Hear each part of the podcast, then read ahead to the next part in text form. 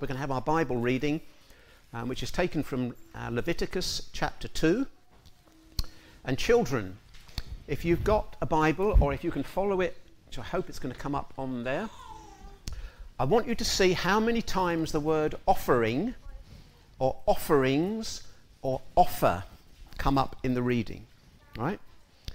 So every time one comes up, just count, right, to yourself. See if you can count how many times this comes up. When we talk about offering or offering something, basically it's giving something. If I were to offer this lady here my pad, that's offering it, right?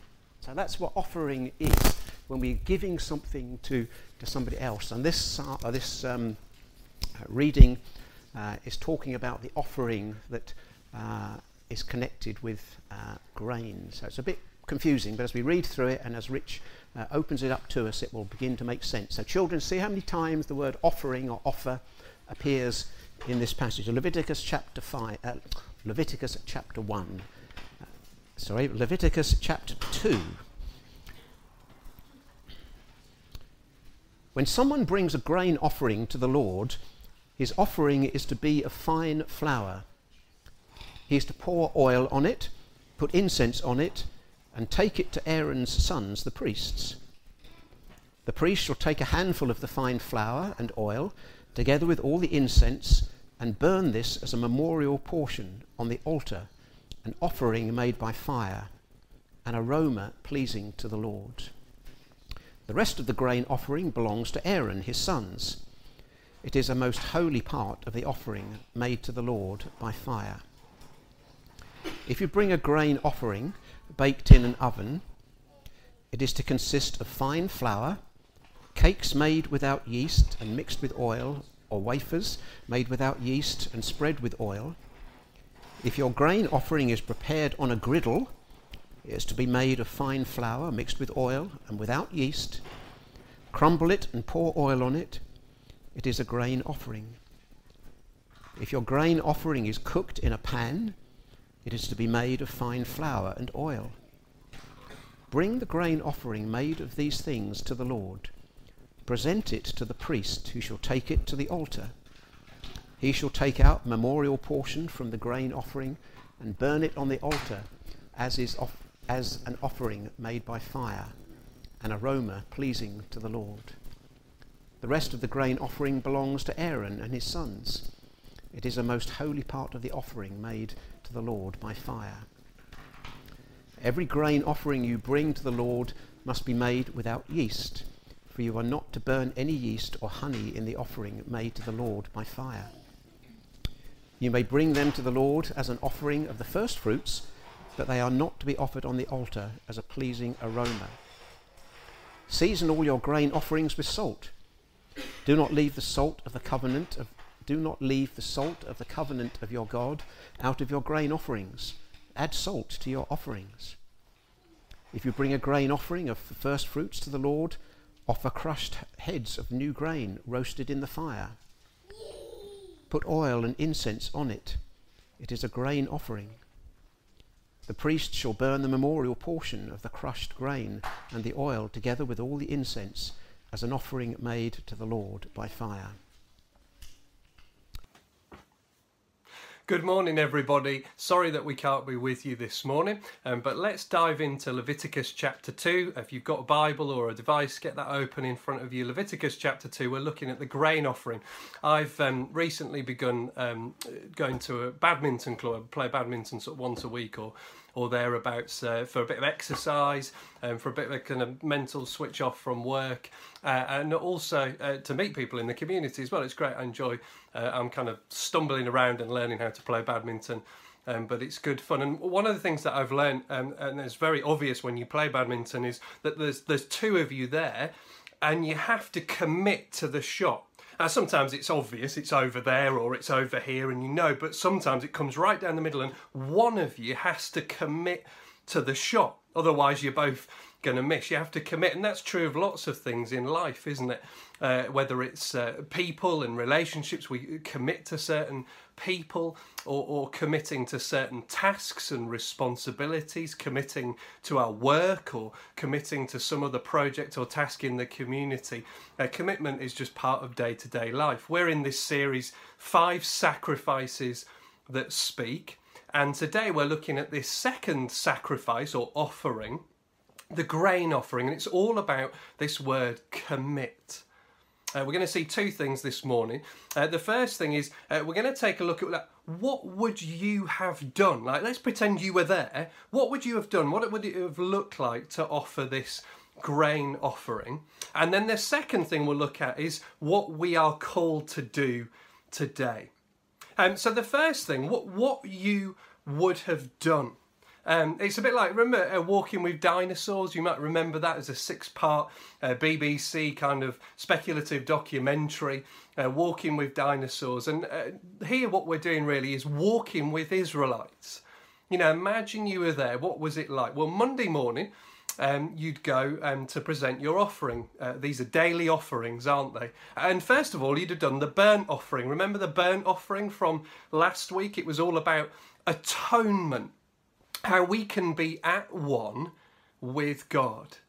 Uh, and the guilty uh, sinner uh, would come before God knowing that they had displeased God, and yet wonderfully, because of sacrifice, because of atonement, they could know that God was pleased, that pleasing uh, aroma. But the key is that sacrifice was needed; it was required. So that we've had the burnt offering, you've you've given that offering, and now you come to the grain offering, the second offering. In elsewhere in the Old Testament, these are daily offerings that often come together. Well, this is the grain offering. It's I guess meat free, isn't it? It's flour, it's oil, it's a bit of incense. And there are some bake-off options, aren't there? I don't know if you noticed that. Uh, different bake-off options. You've got your standard bake, haven't you, in verse 4? If you bring a grain offering baked in, an, in an oven, it is to consist of the finest flour, either thick loaves made without yeast and with olive oil mixed in, or thin loaves made without yeast and brushed with olive oil. In, in other words, uh, you've got options. There's, there's no yeast anywhere um, and you, you using an oven, but you can go for a thick loaf or a, thin loaf, and you can have your oil uh, in or or on. Why don't we have a vote? Go on, put your hand up if you would prefer to put your oil in, uh, and put your hand up if you prefer to put your oil uh, on uh, the loaf. So that's the standard bake. Uh, and then the second option is the griddle, isn't it? It's there in verse 5. If your grain offering is prepared on a griddle, it is to be made of the finest flour mixed with oil and without yeast. Crumble it, pour oil on it. It is a grain offering. That's the griddle option. It's a, a bit more sort of hands on, it's a bit more portable, and there's more oil involved. And then the third option is dinky donuts, isn't it? Uh, verse uh, 7 If your grain offering is cooked in a pan, this is basically a, a, a, a, frying pan, a deep fat fryer sort of thing. It is to be made of the finest flour with uh, and some olive oil. Um, this is a kind of deep fried donut of the ancient world sort of thing. Now, I don't know about you. Maybe you like dinky donuts, or maybe you like what, what are they? Maybe you're more of a churros sort of person, uh, or maybe you think, what churros? Uh, fried bread for me. But uh, uh, whatever it is, that was the third option, the dinky donut option. And now, what happens next? Well, the priest uh, takes the offering, don't they? Verse 8 Bring the grain offering made of these things to the Lord, present it to the priest, who shall take it to the altar. He shall take out the memorial portion of the, the, the grain offering. So the, the priest takes out this portion and offers that as the grain offering. Uh, but then in verse 10, we read, The rest of the grain offering belongs to Aaron and his sons. It is a most holy part of the food offerings presented to the Lord. So the rest of the grain offering, what was left over, uh, belonged to the priests, basically. Now, uh, we're going to take an aside just now and whiz forward into the New Testament just for a moment. So, we're going to leave our walking with the Israelites just for a moment and go forward to the New Testament. We'll come back to this grain offering in a moment. Uh, as we go forward into the New Testament, what we see is that uh, Paul refers to this event very specifically in 1 Corinthians 9, uh, verse 13. You can read it, hopefully, that'll be up on the screen there for you. 1 Corinthians 9:13 Paul says don't you know that those who serve in the temple get their food from the temple and that those who serve at the altar that's this share in what is offered on the altar. He's describing this situation here. And then in the very next breath he says 1 Corinthians 9:14 in the same way the Lord has commanded that those who preach the gospel should receive their living from the gospel. Now, we have to be ever so careful with this uh, as we draw a, an analogy from the Old Testament to the New. Uh, New Testament gospel workers, whether they're pastors or other gospel workers, missionaries, or whoever they might be, they're not equivalent to Old Testament priests, not the same at all. In fact, if you know your New Testament, you'll know that actually the Bible teaches that we are all now priests. All Christians, we're a kingdom of priests, what the church has historically called the priesthood of all believers. Uh, but Paul, uh, rightly here, dr- draws an analogy from the old to the new, and he takes up this idea that the priests were provided for from the offering. They didn't have to go elsewhere for that. Uh, and he says, look, the normal New Testament expectation is that gospel workers receive their living from gospel work. Now, Paul is an exception to his own rule here. Paul is the exception, and he, he refers to this in 1 Corinthians 9, uh, because he uh, is able to kind of support himself while doing gospel work. He does that in different ways, sometimes by paid work himself, sometimes, I guess, because he was quite a wealthy, uh, well known character, sometimes because he had benefactors who supported him. and what Paul did there was wonderful and also exceptional, i.e., not normal. The normal expectation of the New Testament is that a gospel worker will be supported by the gospel work that they do. Now, that has uh, uh implications for us as a church. One is that uh, uh, just to set our expectations. a big chunk of our church budget goes to supporting and freeing up and enabling gospel workers. Uh, the obvious example is yours truly. Uh, but it's more than that, isn't it? Actually, we support a part of, if you like, uh, Michael Lawrence over at Great Blakenham uh, and our missionaries. Uh, and there are other bits and pieces that we do throughout the year which also go towards freeing up and enabling gospel workers to do gospel work. Uh, it might have future implications for us as well uh, as we look around us at the gospel needs in our community and in our communities that we represent as we look at the needs of the church itself. It may well be that we need to take on other gospel workers of various kinds to enable that gospel work to go forwards. Uh, so that's a, a, massive aside there, but Paul makes that link, so we ought to go there. Let's go right back now to the Israelites. Uh, let's go back to this grain offering. Now, Mary Berry uh, would uh, be in dismay at this point, wouldn't she? Because there's no yeast and there's no honey. I don't know if you noticed that in verse 11. No yeast at all and no honey in this offering. I think the yeast thing there is to do with the idea that yeast permeates, and that can be a good thing or a bad thing in the Bible, and often it's a negative thing, a thing of corrupting. Uh, you know, spreading through the whole batch. You see that referred to a number of times in the New Testament. And then there's oil, isn't there? Clearly, with this offering, there's a lot of oil. Oil in the Bible uh, often symbolizes joy and, and sometimes the Holy Spirit as well. And then the other key ingredient here is salt, isn't it? Did you notice that in verse 13? It keeps coming, doesn't it? Verse 13 season all your grain offerings with salt. Just in case we missed it, it then says, uh, Do not leave the salt of the covenant of your God out of your grain offerings. And then again, add salt to all your offerings. Is that you? Uh, are you from that generation that added salt to everything? You put salt in everything, you put salt on everything. Uh, you just love a bit of salt. Uh, well, that, this this verse is for you. They they they had to put salt everywhere, basically. Uh, why why is that? Why this emphasis on salt? Well, salt was symbolic of friendship and agreements being made, covenants, and that's why it talks there about the salt of the covenant of your God. There are two of the references in the Old Testament that have this idea, the salt of the covenant of your God. Both of them, uh, one refers to uh, everlasting, uh, and the other one uses the words forever. So there's an emphasis here on a permanence, on something that's long term. In the ancient world, salt couldn't be destroyed by fire or by time. There's a permanence. We are in a permanent, long term covenant relationship with God. That's what we're seeing here in the grain offering. Uh, what have you just done then? It's Monday morning, you've done your burnt offering, now you've just done your grain offering. What have you actually, what's happened here? Well, what you've done is you've made a joyful response to the Lord on a daily basis, expressing covenant commitment. Just think about it. See, I offer the basics of my day to day, my everyday, in response to what He has done for me. The burnt offering, He has atoned for my sins.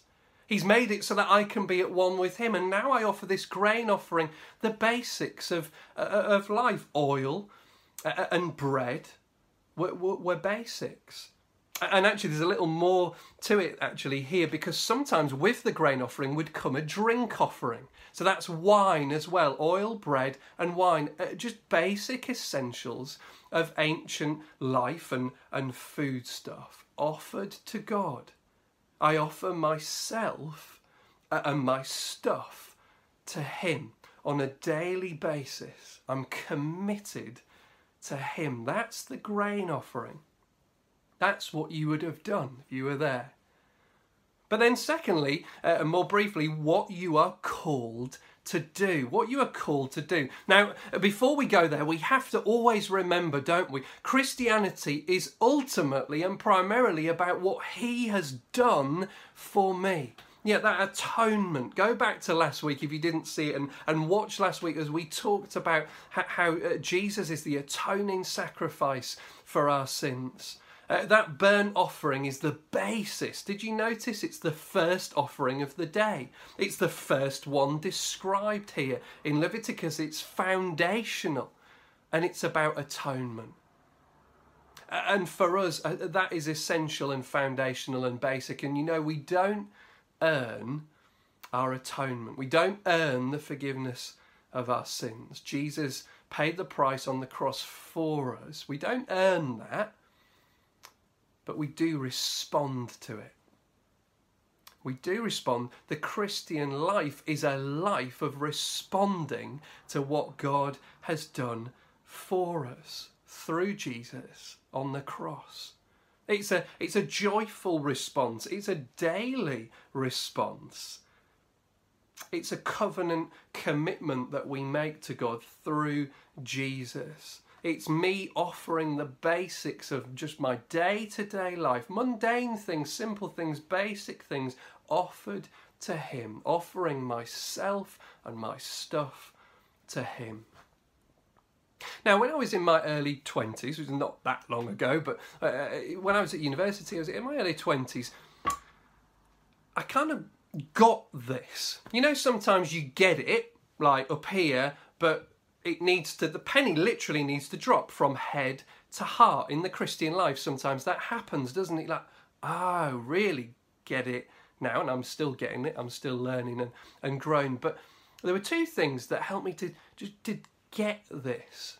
One bible passage one bible verse in fact and one verse at the end of a great hymn a great song. The, the, the verse from the Bible is Romans 12, uh, verse 1. Now, Paul um, in Romans has talked a lot about what God has done for us how God has uh, brought about the forgiveness of our sins, how we have been justified by faith through through Jesus. Even though we'd sinned against God, God has saved us. He's loved us. He's He's chosen us and He's adopted us into His family. He's given us the Holy Spirit. All of these things that God has done for us. And these little kind of mountain tops happen in, in Romans. And then you get to the great peak, Romans 12, verse 1. And Paul looks back at all of that stuff and he says, therefore, now, whenever there's a therefore in the Bible, you've got to think, what is the therefore, therefore, right? And it's pointing back at all this stuff. He says, therefore, I urge you, brothers and sisters, in view of God's mercy, to offer your bodies as a living sacrifice. To offer your bodies as a living sacrifice. You see, when we see what God has done for us, then we respond with all of ourselves, everything that we have, we offer as a response to that great love.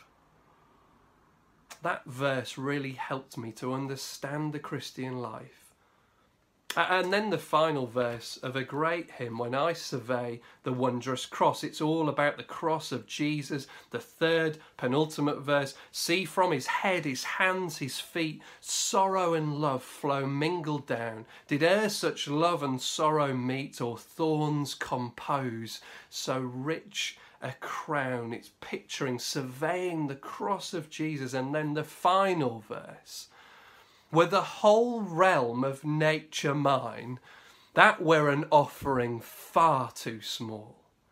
Love so amazing, so divine, demands my soul, my life, my all.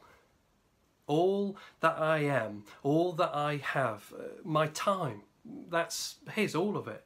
Uh, my work, you know, sometimes I think, oh, work, you know, but at least you know spiritual things like growth group and church and stuff like that. But work's just work, isn't it? Well, no, that's His. It's all part of how we serve Him and joyfully respond to His love. Where we work, how we work, what we work, what we do, how we do it. All of that is for Him. All of our lives. If you've got kids, raising those kids. If you've got grandchildren, uh, how you engage with them, that's all His. The things of day to day life are all part of our joyful response to Him. So, you don't need to nip to Asda to get some flour, oil, and incense. You can do if you want to. The grain offering signifies a daily life offered to Him, all of life committed to Him, because love so amazing, so divine, demands my soul, my life, my all.